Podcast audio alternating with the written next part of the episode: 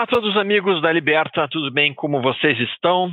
Hoje nós temos realmente um almoço grátis que eu acho que pode ser bastante interessante, que pode trazer muita informação útil para os amigos que estão em casa.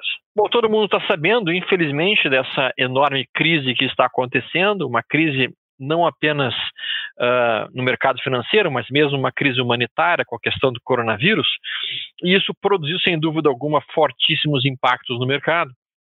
E para conversar com vocês hoje, então, eu chamei aqui uh, o, o, o, Marcelo Bronze, que trabalha na gestora Indie Capital. Tá? Mas eu, eu chamei ele com vários propósitos. É, eu acho que é interessante a gente ter a visão de como o pessoal que trabalha na gestão de fundos, e nós estamos falando realmente de fundos em um, em um montante muito grande, aproximadamente 900 milhões, eventualmente 600 milhões em um único fundo, como é que eles estão visualizando a situação atual do mercado, como é que eles entendem o atual momento, quais são os setores que eles estão entendendo como eventualmente mais resilientes ou menos resilientes. Eu acho que vai ser uma conversa muitíssimo muitíssimo útil para todos os amigos, até para que a gente tenha uma ideia de como funciona esse mundo dos fundos de ações e dos fundos de investimentos. Marcelo, tudo bem? Está por aí? Opa, tudo bom, Isomer? Muito obrigado aí pelo convite. Acho que um momento como esse é o momento da gente se unir, trocar o máximo de informação possível. Então, eu sou sócio responsável pela área de relacionamento com investidores na Indy. É, nós somos uma gestora bem focada em ações, então assim, hoje a gente só tem uma estratégia de investimento. Então, realmente o que todo mundo nós fazemos, essa estratégia que é representada através do INDIFIC-FIA, que é um fundo que está aí nas principais plataformas de investimento, que é o mesmo fundo que nós, todos os sócios e familiares dos sócios investem também. Acho que parte relevante do passivo que a gente administra é proprietário, isso a gente até é, incentiva através de que uma parte relevante da remuneração de todo mundo seja alocada no próprio fundo, a gente gosta de realmente ter um skin the game e pensar como investidor, como investir o nosso próprio dinheiro. Perfeito. Eu acho que o Marcelo colocou muito bem já uma das principais filosofias que a gente percebe no pessoal da Indie Capital, ou seja, todos os sócios têm o seu dinheiro próprio dentro do fundo, acreditam no modelo de investimento que eles trabalham, mas tem uma coisa que o Marcelo não comentou e quando eu estava olhando as lâminas do fundo, me chamou muitíssimo a atenção. Tá? E que é basicamente o fato de que o fundo vem sistematicamente tendo resultados muito melhores do que o Ibovespa e mesmo do que o IBX nos últimos anos, batendo sistematicamente o, o, o seu, o seu, digamos assim, o seu benchmark, né, a sua comparação. E isso representa o que para mim? Isso representa realmente gestão ativa. Isso representa realmente o fato de que o pessoal do fundo está escolhendo empresas que estão uh, performando, desempenhando melhor que o mercado. Né? E isso eu já queria deixar, inclusive, isso bem pontuado, me chamou muitíssimo a atenção isso a respeito do fundo da Indy Capital. Mas tem uma pergunta que eu preciso te fazer, tá, Marcelo, e que o pessoal em casa realmente está fazendo. Uh, Quais são as posições agora que o fundo tem no momento? Quais são os setores que vocês estão expostos? O que, que vocês estão entendendo dessa atual situação do coronavírus? O que, que vocês consideram como o momento mais uh, crítico para o mercado? Se vocês acham que já passamos a fase mais complexa ou não? Essas coisas que o pessoal realmente está bastante curioso para saber. Perfeito. Não, vamos lá. Até para falar um pouquinho das posições, só fazer um passo anterior e contar então como é que é a estrutura do fundo, né? Que acho que uma das coisas que trouxe esse retorno ao longo do período, a gente começou no final de 2012. Então assim, a consistência. Então a nossa filosofia de investimento é uma filosofia bottom up. Então a gente tem um foco muito maior em cada uma das empresas. Se a gente fosse pensar como a gente investe em um processo produtivo, né, numa linha de montagem. deixa, deixa eu te interromper um pouquinho, Marcelo. Lógico. Uh, as pessoas, às vezes, em casa podem não saber o que é um processo bottom-up. Então, se tu puder explicar um pouco isso, eu acho Lógico. que facilita muito. Exato. Então, assim, como eu estava comentando, se a gente pensar como a gente investe olhando uma linha de montagem, o que, que seria o bottom-up? Como que a Indy faz? Então, a primeira etapa nossa é identificar cada uma das empresas. Então, é analisar essas empresas e identificar boas oportunidades de investimento. Como que a gente chega a essa conclusão se é uma boa oportunidade de investimento ou não? É através de uma maneira que a gente analisa, que a gente chama carinhosamente de rating proprietário, que é um aspecto que a gente olha três grandes vertentes dentro de uma empresa. Então, a nossa análise ela foca qual que é o modelo de negócio da empresa, E quando eu falo modelo de negócio, o que, que a gente busca entender? A gente gosta de entender assim, qual que é o diferencial competitivo dessa companhia. A gente olha para fora, né, o Brasil acaba estando ultrapassado em boa parte de comparativo com outros países, principalmente da América, do Norte e da Europa, você pode, então, utilizar isso como uma vantagem. Olha como é que está a economia lá de fora. Imagina, então, assim, faz sentido a existência desse setor, como a sociedade está se desenvolvendo daqui um período, daqui dois, daqui cinco anos? Se faz sentido, como que esse setor deve se parecer? Então, quais são as vantagens competitivas que essa companhia tem? Tem um, um outro aspecto que a gente olha muito é a geração de valor. Então, como que a empresa vai trazer retorno para o acionista? E qual que é o desafio de, de, dessa geração de valor? A gente gosta muito de falar assim, nosso, nosso horizonte médio de investimento é de dois a três anos. Então, sempre que a gente olha uma companhia, a gente imagina, essa empresa vai conseguir crescer nesse período? Então, a gente faz o quê? Senta para conversar com o management da companhia. Conversando com o CEO, com o CFO, com os gerentes também, a gente gosta de entender o quê? Como que você vai fazer para crescer? E daí a resposta da companhia, a gente já começa a analisar qual é o desafio de crescimento. De que forma isso? Então, assim, a empresa hoje, ela trabalha através de um, de um modelo de negócio. Eu vou usar um exemplo aqui de uma companhia que a gente investe, é a Unidas. Então, assim, hoje a Unidas ela é locadora de veículos, ela tem tanto a parte de rent-a-car, que é aquela quando você viaja, você aluga o carro por alguns dias, como também de leasing, né, para pessoa física, que ela lançou recentemente, e terceirização de frota para empresas, que daí são contratos de mais longo prazo. Quando você conversa com a companhia, ela acredita que ela vai crescer através de uma consolidação de mercado, então entrar em novas empresas que ela não está terceirizando a frota, em novas cidades, então ela vai crescer fazendo mais do mesmo. Quando você vai conversar com uma companhia que ela menciona ela vai fazer o crescimento trocando a atividade principal dela, lançando novos produtos que não são similares aos atuais, ela pode crescer. Mas convenhamos, o desafio de crescimento é muito é maior. maior. Então, esse é um, um, ponderamento que a gente faz, porque eventualmente são riscos que tão não estão vistos em D0, mas que no futuro você vai ver. Então, assim, a, a companhia não conseguiu performar um lançamento de um novo produto, uma internacionalização, e por último, mas assim, até o mais importante dentro da nossa análise são as pessoas. Então, quando a gente fala, a companhia vai crescer dessa maneira, a gente gosta de olhar por que, que as pessoas que estão sentadas nas posições de diretoria e de gerência são elas que são as pessoas corretas para tocar esse crescimento. Então, a gente menciona muito assim, às vezes a companhia ela teve uma, uma diretoria que foi muito boa na execução de um turnaround, né, de uma mudança estrutural. Então, às vezes a companhia está precisando passar por uma redução de custos, por mudar a estratégia, e esses gestores foram muito bem em fazer isso. E às vezes não é esse mesmo gestor que é a pessoa que, correta para tocar o crescimento da companhia. Então, o ponto que a gente fala é assim: não tem que ser só a pessoa certa, mas tem que ser a pessoa correta para tocar aquela estratégia empresarial que a empresa está falando naquele momento e vai resultar no crescimento e, consequentemente, em geração de valor. Lógico que aqui foi bem simples em mostrar como a gente analisa. Mas então, o nosso foco é assim: quando a gente diz bottom-up, é olhar empresa a empresa e gostar de identificar bons modelos de negócios que são geridos por pessoas excepcionais. Acho que essa é a nossa filosofia de investimento. E a gente acaba sendo também um fundo mais diversificado. O que significa isso? Quando a gente olha a nossa carteira de investimento, a gente vai ter de 25, de 20 a 25, mais para 25 investimentos e também uma posição grande. Então, hoje a nossa maior posição é a Eneva, ela vai girar em torno de 8 a 12%. Esses dois mecanismos que a gente tem de diversificação, não concentrar muito uma posição e ter um, um número um pouco mais elevado de investimentos, a gente utiliza para quê? Para proteção de, é, do capital. Então, a gente tem um receio, eventualmente, em você estar tá concentrado uma posição muito grande e tem algum risco que a gente não mensurou, ou tem um cenário muito adverso que muda na economia e pode impactar, trazendo perdas permanentes para o capital.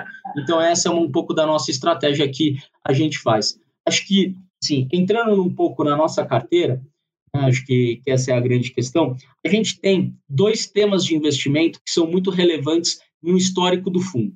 Quais são esses temas? São os temas de crescimento acelerado e o tema de mudança estrutural. O que seria crescimento acelerado? Crescimento acelerado é muito o que o Daniel e o Felipe, que são os gestores do fundo, faziam no Pacto, que eles trabalharam anteriormente, que era um fundo de private equity. O que, que é isso? É identificar modelos de negócio, então companhias que por algum motivo, então a gente vai abrir aqui quais são esses motivos posteriormente, a gente acredita que ela vai multiplicar de tamanho. Então, ela vai se tornar uma plataforma de crescimento. Por quê? Porque é uma empresa que tem vantagem competitiva muito maior do que os seus concorrentes, ou porque a empresa está presente a um setor que está passando por uma mudança, então você está tendo uma disrupção de sociedade. Esse vídeo caso e-commerce, que a gente vê que está cada vez mais presente na nossa vida, locação de veículos também, que a gente vê uma mudança no mindset das pessoas de antes olharem carros como um ativo e cada vez mais a gente vê carro como um meio de transporte e até mesmo o surgimento de Uber acaba alocando. Então a gente gosta de identificar essas questões e entender então quais são as companhias dentro desses setores que vão conseguir capturar esse crescimento, seja ele através de uma consolidação de mercado ou seja ele então através de utilização dessa vantagem competitiva para capturar esse crescimento antes do que os concorrentes. Perfeito. Esse, esse, conceito, então, Marcelo, na verdade, é um conceito bastante diferente daquilo que o pessoal que nos acompanha em casa muitas vezes faz, porque eles basicamente, a maior parte das pessoas que nos acompanha muito utiliza realmente olhar os gráficos, olhar a movimentação de preços para definir por pontos de entrada e pontos de saída. Mas eu acho que é, um, mas eu acho que é uma forma muito interessante de produzir realmente o crescimento de um patrimônio, ou seja, você estaria no momento que você compra uma ação, você está se tornando sócio de uma empresa. Se você acredita que aquela empresa é bem gerida, se você acredita que aquele setor em que ela trabalha tem um, um, futuro promissor ou tem ou faz sentido dentro do mundo que está modificando-se cada vez mais rápido nos próximos anos, uh, você começa então a comprar parte daquela empresa para se tornar sócio dela e nesse momento ganhar com o crescimento tanto da empresa quanto do setor que ela está uh, trabalhando. Faz bastante sentido, sem dúvida alguma, e, e é uma forma bastante, uh, obviamente, bastante trabalhosa de produzir a escolha das ações. Eu imagino que vocês devam fazer realmente uma pesquisa muito intensa, olhando os fundamentos, os balanços patrimoniais, e depois ter que conversar com os gestores de cada uma dessas empresas. Mas o fato é que realmente essa é a, digamos assim, a atividade mais importante que vocês devem estar executando na escolha da carteira que vocês estão compondo, né? Mas deixa eu te perguntar uma coisa. Neste momento de crise que a gente está vendo, isso modifica, modifica alguma coisa o posicionamento de vocês frente ao mercado agora ou não? Sim, não, com certeza. É, assim, acho que, que, que como que acontece, como que a gente está lidando com, com essa crise, tá? Então, assim, no, no começo do ano, em alguns momentos, a gente utiliza mecanismos de proteção via índice. Então, a gente tem a nossa carteira de investimento, a gente deixa ali um caixa, sei lá, às vezes, ano passado o nosso caixa foi 2% do fundo, então a gente estava muito comprado e daí em alguns momentos, até quando a volatilidade está baixa, e daí esse seguro, entre aspas, fica mais barato, a gente monta proteções via uma put de índice. Então a gente tinha no início, no 26 de fevereiro, né, que é a quarta-feira de cinzas, e acho que é o começo desse início da, da crise, pelo menos para o mercado financeiro aqui do Brasil, a gente tinha algumas proteções, e daí desde então, então a gente fez algumas mudanças. Então como que a gente vê essa crise? Eu acho que primeiro ponto é um momento incerto, e como gestor também de fundos, a gente tem a responsabilidade de administrar dinheiro de terceiros. Então, acho que não é o momento de fazer apostas ou previsões que a gente não saiba e não tenha segurança. Então, a gente tem buscado estar muito próximo das companhias, acho que essa é a primeira questão. Então, é você conversar com elas e entender primeiro qual foi essa gestão de risco que elas estão fazendo, quanto do impacto disso está trazendo no negócio. Então, assim, ah, você está conseguindo reduzir seus custos, você está conseguindo ter alguma fonte de receita via e-commerce ou alguma outra plataforma. Como que você está lidando também com seus fornecedores e seus clientes? Eu acho que um peso muito relevante durante essa crise e no início dessa retomada também que a gente vai ter em algum momento é a questão dos relacionamentos que a companhia tem com todos os stakeholders. Ela consegue negociar melhores formas de pagamento, antecipar um pouco da, da receita futura que ela tinha, recebimento através de bancos. Quais são as linhas de crédito que ela tem? Então, assim, tem uma brincadeira, muita gente fala cash is king, né? Que o, o caixa é o rei nesse momento, então Sim, a companhia uhum. caixa é o que ela é necessário para ela enfrentar até o momento de insegurança. Acho que agora a gente vive uma questão: quando que a gente vai parar de ter esse lockdown? Quais vão ser os impactos? Né? Então, assim, quais são os, os, negócios que vão vir à falência durante esse período. Então, é muito importante que a companhia tenha um balanço muito saudável. Então, isso é uma coisa que a gente tem feito, a gente tem dado um peso muito maior para a liquidez dessa companhia. Né? Então, assim, como que é a capital de giro dela, quantos, quantos meses ou quantos anos essa companhia conseguiria trabalhar hoje com caixa e com as linhas disponíveis que ela tem no banco para executar, qual seria o aumento de custo também que essa companhia teria se eventualmente ela tiver que tomar uma dívida maior agora, os bancos provavelmente vão estar cobrando um pouco mais. Então a gente faz cenários de estresse, imaginando que o impacto no financeiro da companhia seja X, ela vai trabalhar um período sem receita e entender com ela também o que, que ela está conseguindo fazer. Assim, ah, eu estou conseguindo é, fazer férias para os meus funcionários, eu estou conseguindo reduzir alguns custos variáveis, né? qual a composição do custo da companhia entre custos fixos, que é aquilo que mesmo sem operar ela vai ter, ou qual é o, o, a parte também que é de custo variável que ela está conseguindo reduzir no momento como esse. Então, isso é uma parte que a gente tem feito. E também olhando o mercado de ações. Né? Então, assim, um, um ponderamento que a gente faz tem é, Alguns fundos têm estratégia, bom, como a gente comentou, bottom-up, alguns fundos têm uma estratégia um pouco mais macro, e também tem fundos que acabam tendo né, limites de, de volatilidade. Então, em alguns momentos como esse, eles têm o famoso stop loss. Então, assim, um dos motivos que a gente acredita dessa queda acentuada da, da Bolsa em alguns dias específicos, foram stops de posição de alguns fundos que, por questão de volatilidade, eles não podem aguentar por um período maior essa queda, ele tem que, então, finalizar. Então, o que, que eu quero dizer com isso?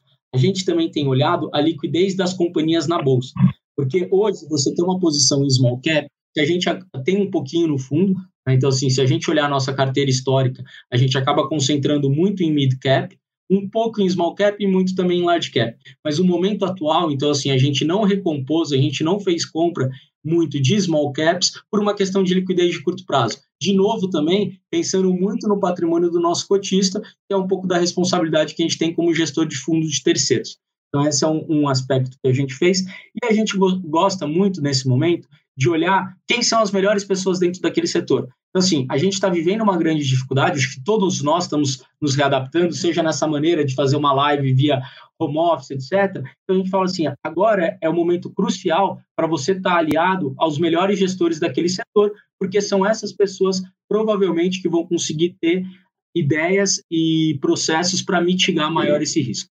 Perfeito, faz sentido. Uh, a gente utiliza muito esse, esse conceito Claro que, do ponto de vista de observação de movimento, uh, em que a gente procura naturalmente tornar os nossos olhos para aquelas ações que realmente, apesar do movimento de queda, tiveram quedas menores do que o resto do mercado. Essas ações elas se demonstraram por movimentação de preço mais resiliente. Mas eu, e, e, é isso que eu gostaria de, de passar uh, como conhecimento para o pessoal que está nos ouvindo em casa agora. Muitas vezes, por exemplo, nós temos o mercado caindo 50% em relação ao último topo certo? Algumas empresas caíram 60%, outras caíram 70% e outras caíram 25% ou mesmo, 20, ou mesmo 30%, caíram a metade do que o mercado caiu.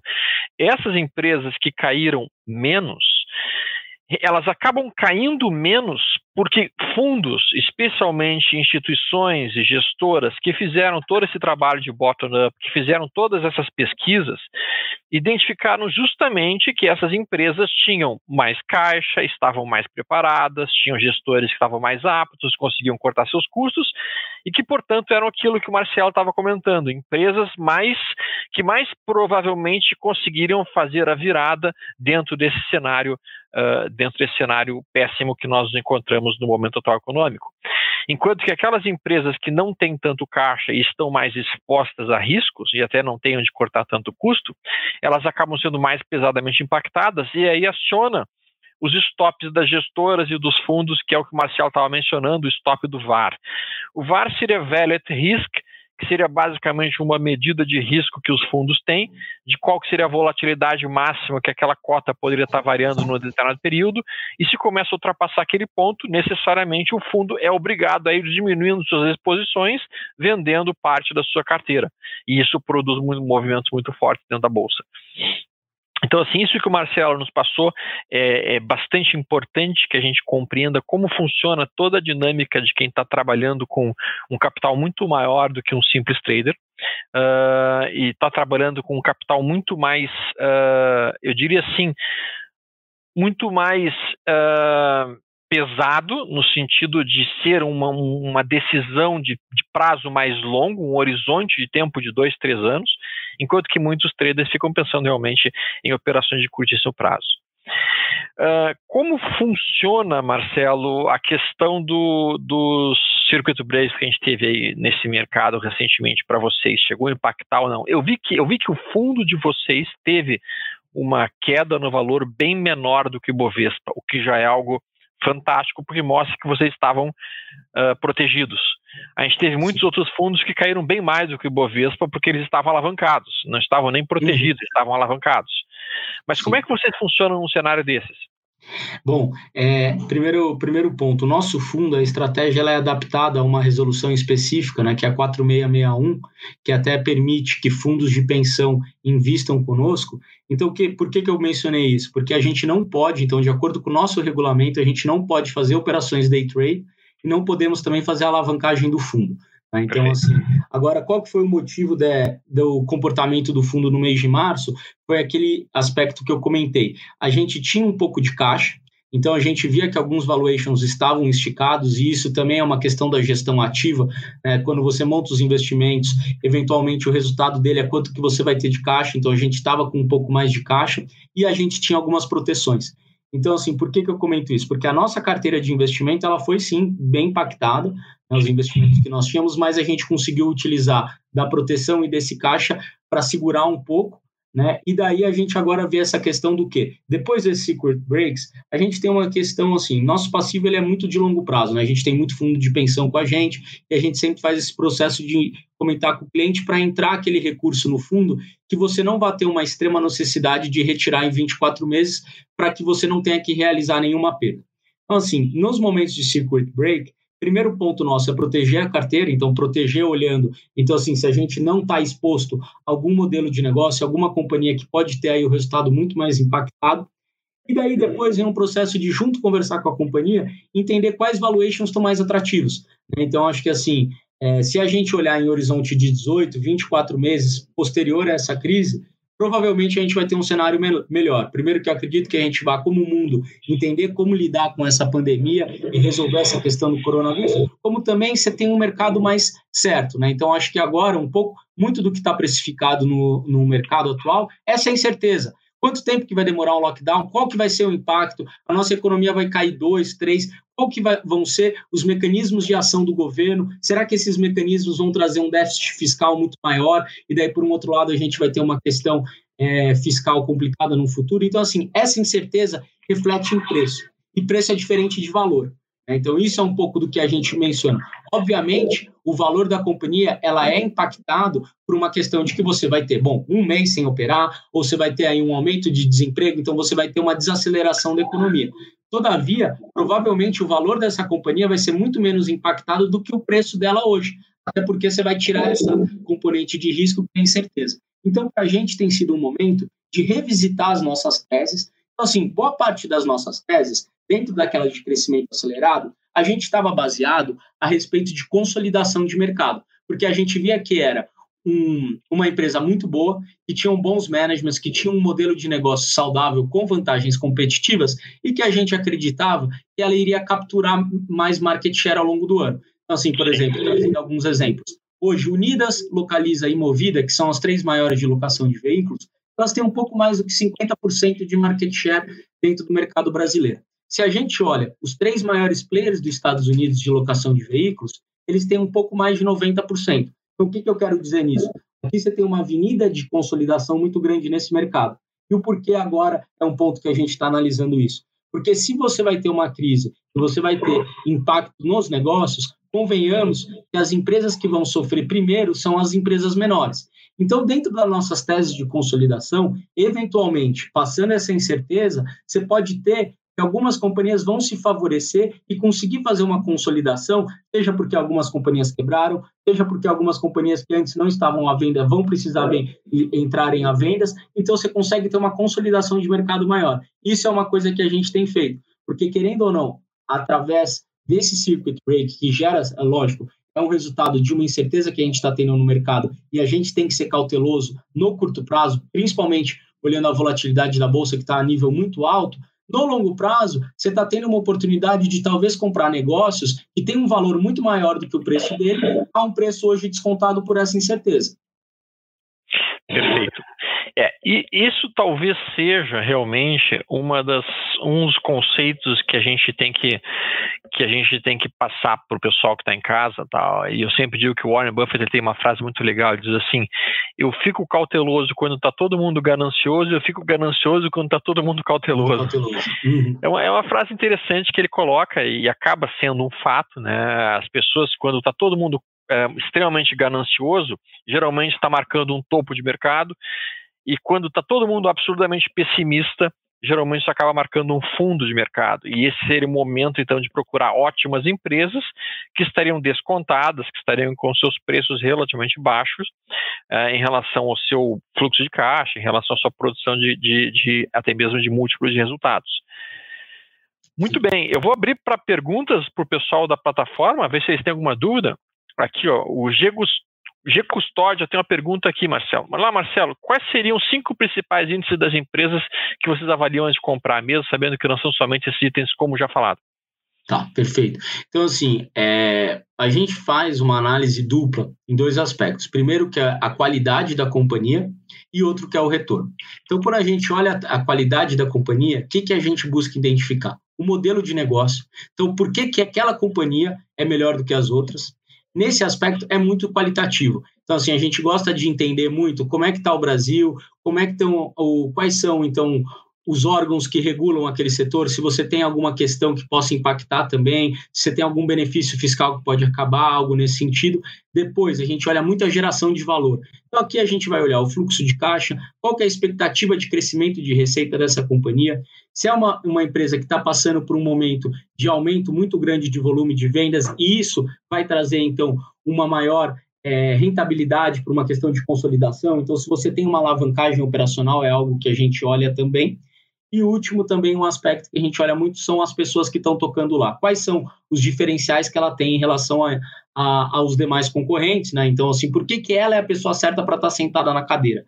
Quando a gente olha retorno, então a gente olha a métrica de fluxo de caixa, a gente olha muito a TIR, qual que é o crescimento esperado daquela companhia, também questão de dividendos, acho que é um, um mix, mas o que a gente comenta muito aqui, assim, fazer valuation, fazer modelo no Excel, é uma coisa que hoje é uma, praticamente uma commodity. Todo mundo sabe fazer, fazer uma conta, e também o papel aceita tudo. Você pode dizer que qualquer companhia vai crescer 30%, 40%, 60%. Então, o que a gente gosta muito de fazer, que eu acho que é o, que é o driver para você identificar bons negócios, é gastar sola de sapato, ir para a rua, entender, então, realmente, quem são os fornecedores daquela companhia, mesmo que não sejam listados, a gente faz muito uma análise lateral, conversar com os principais clientes. Então, assim, aquela companhia ela tem uma concentração de cliente, eventualmente a companhia em si pode não estar tá passando por um momento de dificuldade financeira, mas o principal cliente dela sim, e isso vai refletir na companhia. O fornecedor também, qual que é a matéria-prima que ela utiliza? Tem ali uma exposição direta ou indiretamente a dólar, a petróleo, a outros componentes, então é isso que mais a gente gosta de fazer do que olhar um índice específico. O que a gente faz é assim, quando a gente faz essa análise qualitativa, a gente tem uma nota de qualidade da empresa. De acordo com a qualidade, olhando o TIR, olhando o retorno esperado, então a gente fala, pô, uma empresa que tem uma qualidade maior, eventualmente ela tem um risco menor na nossa visão, então eu vou estar exigindo um retorno menor para entrar naquela posição do que aquele papel que a gente vê um pouco mais arriscado. Então acho que é uma série de fatores, não um ou outro. Super, maravilha. Vamos ver se tem mais alguma pergunta dos amigos. A gente tem aqui uma participante chamada Francilene Muciel. Eu sou nova nesse mundo de investimentos, mas os fundos me assustam. Isso é uma coisa engraçada, assim, sabe, Marcelo? A gente vê que muitas pessoas uh, ficam assustadas em colocar o seu capital em fundos de investimentos. Elas não têm problema em colocar o seu capital num FGTS da vida, sim, sim. ou, ou, eventualmente numa poupança, mas realmente ficam muito preocupadas em colocar o dinheiro num fundo de investimento. Tu conseguiria falar um pouquinho sobre isso? Sim, não, perfeito. Eu acho que é natural isso, né? Porque se você, se você for olhar todo o ativo financeiro que alguma pessoa tem, a liquidez, o dinheiro acaba sendo mais importante, é o que realmente é dinheiro para ela. Então, assim, quando você está investindo num fundo, você está terceirizando a gestão dele. Quais são os benefícios? Cortou. Cortou. Opa, Deu uma cortadinha, pode voltar agora, Marcelo, desculpa. Então, assim, primeiro benefício que você tem de investir em fundo, contar com uma gestão terceirizada profissional. Então, assim, é, hoje, a Indy Capital, nós somos em sete pessoas que são formadas em administração, economia, com mestrado, que tem um histórico já de anos, então só o nosso fundo é desde o final de 2012, e a gente só faz isso. Né? Então a gente comenta, às vezes pessoas gostam de investir no mercado de ações, só que em paralelo a isso ela tem um próprio negócio, ela é professora, ela é, é médico, etc. Então, assim, a gente está dedicado 100% do tempo a isso, realmente gostamos, de fazer isso, então de final de semana também a gente está fazendo. Mas qual que é o ponto aqui? Eu acho que é a importância de você conhecer a gestora. Então, quem são as pessoas que estão por trás?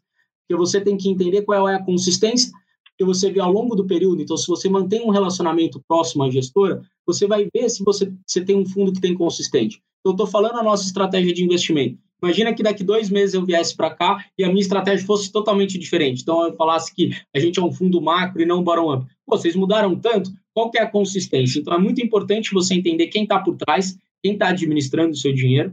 Mas o mais importante é você estar tá alinhado o seu recurso, o tempo da sua aplicação, ao horizonte de investimento que o fundo se propõe. Então, por exemplo, a gente não se propõe, gostaria, mas a gente não se propõe de ter retorno todos os dias. Seria excelente se a gente tivesse. Mas acho que o nosso, o que a gente se propõe, a gente busca, são retornos em janelas de 24 meses. Eventualmente, se você não está alinhado com isso, então você começa a já ter problemas. Né? Então, se a pessoa que está investindo o seu dinheiro está vendo um horizonte de retorno de 12, de 24 meses, enquanto você quer de uma semana, de um mês, você não vai ter um retorno. Né? Então, assim, pensando muito, né, acho que o brasileiro está muito mais acostumado a investir em imóvel. Então, você não compra um imóvel para vender na próxima semana. Então, se você vai fazer a compra de imóvel por investimento, você vai conversar com especialistas daquela região, corretor, etc., para entender ah, quanto tempo deve ter essa valorização. Então, acho que essa questão é importante. E o que, que a gente faz aqui na Indy? Isso. Então, a gente está sempre muito próximo. Eu sou responsável pela área de RI, que eu conto também com o Henrique Alecrim é, e com a Verônica. Então, nós somos três pessoas que estamos 100% à disposição a entender o que a gente está fazendo na parte de gestão e comunicar aos clientes. Então, acho que é isso muito importante. Então, quem vier, o que eu, que eu diria para você que não, quer, não investe ainda em bolsa, porque acaba sendo um momento atrativo a 60 mil pontos, 70 mil pontos que seja, dado que a gente já estava quase a 120 mil no passado recente. É, quem não investe em bolsa, eu acho que o primeiro processo que você tem que ter é identificar quanto que você tem de liquidez que você poderia, então, abdicar dessa liquidez por um horizonte maior. Então, talvez 12, mas idealmente de 24 meses. Depois, conhecer as gestoras, olhar o histórico dela, rentabilidade passada não é garantia de rentabilidade futura, mas junto com consistência, então assim, se você tem um processo de investimento ele foi vencedor no passado e você é um fundo consistente, eventualmente no futuro você vai trazer um retorno interessante também. Perfeito. Marcelo, uma outra pergunta importante: como funciona o rating proprietário de vocês? Tá, então, você já bom explicar até o que é rating proprietário para o pessoal em casa. Perfeito. Então, como a gente acredita muito que valuation é uma coisa que não nos diferenciaria, né, a gente sempre nos questiona assim: o que, que eu vou tra trazer de diferente ou de melhor para o meu investidor, uma vez até que hoje você tem mais gestora do que ações na bolsa, né? Você tem um mercado muito competitivo de gestora. Então a gente desenvolveu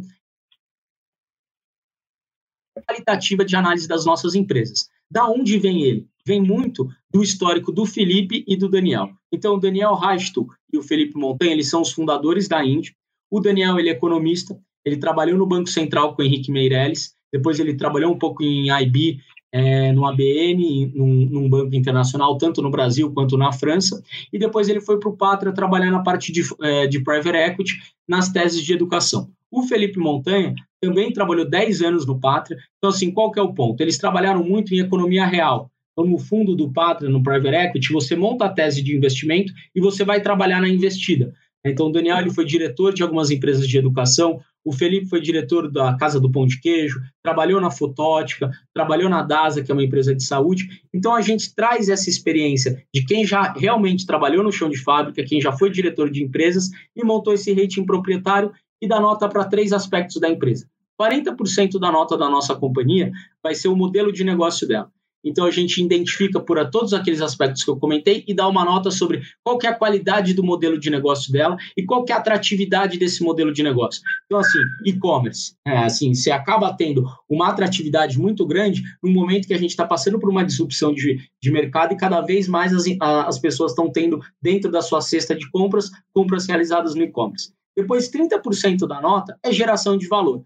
E aqui a gente gosta de entender qual que é o desafio de crescimento da companhia. Bom, para gerar lucro, a empresa tem que ter receita e, eventualmente, boa parte das vezes, ela tem que ter um crescimento também por trás dele. Então, a gente gosta de entender como que a empresa vai crescer e qual que é o desafio dessa geração de crescimento. Então, ela está crescendo num momento de incerteza, ela está crescendo, está trazendo um produto que já existe no mercado, ela já conhece para fazer esse, esse produto, e 30% da nota vai ser o management e a governança. Então, assim, geralmente, é, assim, nós, como os investidores, somos acionistas minoritários. Então, tem um alinhamento entre minoritário e controlador, é uma companhia que tem uma regra de compliance interessante, então você tem também na parte de management quem são as pessoas, você tem treinamento, acho que cada vez mais o diferencial das empresas são as pessoas, qual que é o programa de retenção de talento dela, por que, que ela tem, então, quais são os cursos que ela disponibiliza para os funcionários, esse que funciona um pouco do nosso rating proprietário. Perfeito, super, muito bom. Uh, durante uma crise igual a essa, da qual apareceu meio que de repente, qual seria a estratégia do fundo para minimizar impacto no curto prazo? A pergunta muito boa do Bruno Evaristo. Perfeito. Então, o é, que, que a gente tem feito? Primeiro, buscar se associar a empresas que têm balanço mais sólido. Então, acho que o primeiro problema, como que uma empresa quebra? Vamos pensar, né? Assim, é, de uma forma teórica. Uma empresa quebra quando ela não tem recursos para pagar, então para girar a própria dívida dela, ela tem um evento de um problema de liquidez. Então a gente busca identificar isso, então está associado a modelos de negócios que são mais resilientes em momento de crise, balanços de companhias que então mostram uma saúde financeira maior e também tem essa questão de liquidez do mercado, porque numa incerteza tão grande como a gente está vivendo agora, você pode ter aí, ninguém sabe, ninguém pode prever se vai ter um outro circuit break ou não. Mas caso você tenha uma outra grande queda na bolsa, empresas de small cap, então empresas que têm uma, um baixo volume de liquidez no mercado, tendem a ter um impacto maior, porque se você quiser sair daquela posição, eventualmente você vai ter que vender ela um desconto. Então a gente também tem buscado estar em empresas um pouco mais líquidas no mercado, porque caso a gente queira reduzir drasticamente a nossa exposição, a gente consegue sair sem trazer um impacto em preço para a companhia. Perfeito. Além disso, é óbvio, existem outras técnicas e outras táticas que muitos, muitas gestoras e muitos assets usam e algumas pessoas também usam, que é obviamente procurar hedge, muitas vezes montando eventualmente uma, uma venda alugada de BOVA, muitas vezes vendendo até mesmo um pouquinho de contratos de mini para proteger a carteira. Tem outras técnicas possíveis que os gestores muitas vezes empregam. Você chega a utilizar esse tipo de estratégia também ou não, Marcelo? Sim, a gente utiliza, a gente tinha uma proteção, então assim, no, no mês de fevereiro, a gente montou algumas puts via índice, né? Então, é, uma put a, e também um pouco no ETF de small, tá? A gente fez essas duas proteções. Quando a gente faz, é, geralmente são momentos que a volatilidade está menor, então, assim, é, que permite, porque a volatilidade impacta no preço dessas operações, né? E a gente faz períodos curtos, porque também quanto maior for o período, mais caro é esse tipo de seguro. Então, as operações que a gente fez no final de janeiro e ao longo de fevereiro tinham vencimentos agora no mês de março. O momento atual agora são dois aspectos. Primeiro aspecto que a gente diz, dada a volatilidade, está muito caro fazer esse tipo de seguro. E tá. segundo, você já teve uma grande realizada. Você tem que pensar a parte boa do seguro no sentido que ele vai te proteger de uma queda. Todavia, se você tem esse, essa put de índice e você tem uma retomada, também vai te segurar. Como a gente vê os valuations mais atrativos, pensando no longo prazo, o que a gente faz para o curto prazo agora? Caixa, uma vez que a gente não tem aí a possibilidade de fazer proteções que são muito caras, então a gente ainda está com nível de caixa, torno de 6%, a gente não está 100% alocado porque a gente vê uma certa volatilidade no curto prazo e à medida que os papéis forem caindo, eventualmente a gente pode aumentar a nossa exposição. Perfeito. Isso é uma coisa que às vezes uh, isso é uma coisa que às vezes as pessoas não percebem muito, mas caixa no momento como este é um tipo de proteção. Ou seja, se você pega e deixa parte do seu dinheiro de fora do mercado, enquanto o mercado está recuando, quando o mercado voltar a fazer um movimento de fundo, a gente pode comprar aquelas ações, muito mais ações com a mesma quantidade de dinheiro. Perfeito. Vamos olhar aqui outras perguntas. Aqui tem uma pergunta do Daniel Ribeiro, que é um pouquinho, não está relacionado especificamente a Capital, mas talvez tu possa ajudar ou pelo menos dar uma orientação nesse cenário. Tive uma queda de 60% de patrimônio em fundo de ações. A orientação da assessoria foi segurar se possível. A queda não para. Small caps, principalmente, seria o momento de rever a posição? É aquilo que você estava mencionando, né, Marcelo? Os small caps tendem a ter movimentos muito mais amplos porque elas não têm tanta liquidez e quando tu quer sair é uma porta muito estreita para sair e aí realmente fica mais complexo, né? Sim, uh, exato. Uh, mas numa é, situação, Vai lá. Uhum. Não, não, por favor. Numa situação dessas, o ideal realmente é compor uma carteira de fundos de investimentos, como a gente mencionou já algumas e algumas vezes, e hum, aí tem que ver especificamente o que está compondo essa carteira, quais são os fundos, qual é a estratégia de investimento de cada um desses fundos, como é que eles funcionam, se é um fundo quantitativo, se é um fundo uh, long and short, se é um fundo bottom-up, o que está sendo feito dentro daquela carteira em si, para ver se realmente faria sentido fechar posições agora ou não. Tá? Particularmente falando, uh, eu entendo que essa carteira porque teve uma queda de 60%, ela está acompanhando ela tá, e literalmente o Bovespa, e provavelmente ela não está muito bem redeada nesse cenário, talvez seja isso que esteja acontecendo.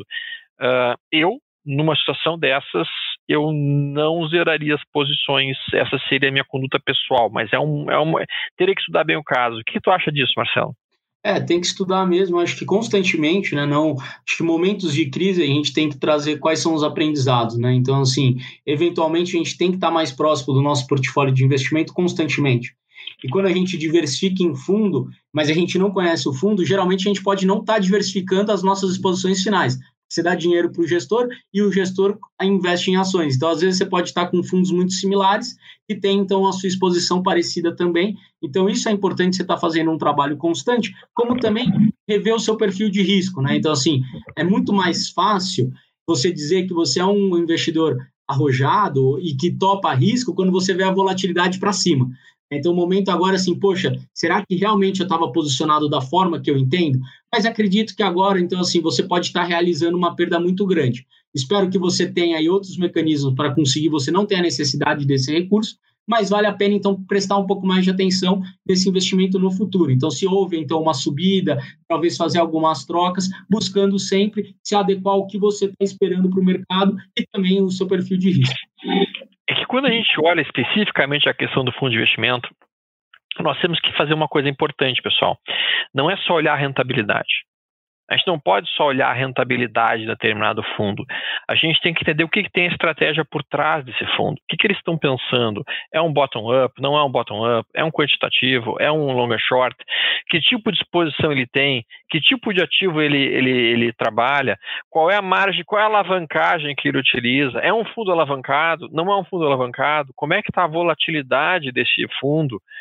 Porque se tu pega um fundo que tem uma, um, um capital muito alavancado, uh, às vezes ele pode ter perdas bem maiores do que o próprio Bovespa tenha caído, né?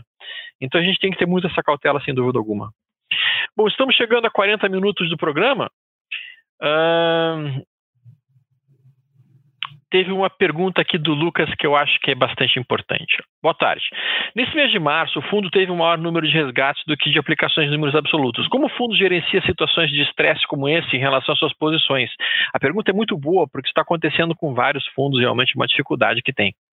Perfeito. Tá, então, assim, Lucas, no caso, na verdade, o nosso fundo INDFICFI, até uma coisa que a gente ficou contente, né, acho que em momentos de estresse a gente acaba testando o nosso passivo, a gente teve aplicações líquidas, então, assim, a nossa movimentação continuou com mais aplicação do que resgate, então não foi um caso é, de pensar a respeito disso, mas claramente, respondendo a sua pergunta, eu acho que, eventualmente, o gestor do fundo, ele tem que, então, caso tenha muito resgate, adequar essa questão de venda, então tendo um pouco de caixa, etc e tal, mas no nosso caso pessoal da Indy Capital, a gente continua tendo aplicações maiores do que resgate todos os dias. Perfeito, cara, muito bom, muito bom. Bom, nós estamos fechando então realmente 40 minutos de programa e agora então nós vamos deixar, vou dar os últimos minutos para o Marcel se despedir do pessoal, passar uma mensagem em relação ao que ele gostaria de deixar ainda pontuado para que todo mundo em casa conheça um pouco mais esse mundo de fundos de investimento em ações. Marcelo, tudo contigo. Beleza. Bom, pessoal, primeiro, acho que muito obrigado pela presença de todos vocês. É, o que a gente tem visto, o que a gente sempre comentava e acaba que essa crise auxiliando, é a importância de você entender quem está por trás do seu investimento. Então, acho que o primeiro ponto, a partir de agora, quem já não fazia, vale a pena entrar no site, tentar buscar. Nós, na Indy Capital, a gente tem uma forma de atualização mensal, então a gente tem sempre calls mensais com os gestores, que é, que é disponível para o investidor participar, fazer pergunta, entrar no nosso chat ali no Instagram, mandar o WhatsApp também. Então a gente é uma casa bem transparente e eu acho que é importante buscar estar um pouco mais próximo. o momento atual é um momento que a gente tem que tirar um pouco de pânico para nossa tomada de decisão. Acho que em nenhum momento trazer o sentimento para as tomadas de decisões de investimento ela é importante. É, quer dizer, em nenhum momento isso é correto fazer, mas no momento agora que a gente está com um pouco mais de pânico, a gente tem que tomar mais cuidado ainda e sempre olhar horizontes maiores, né? Então, horizontes de longo prazo.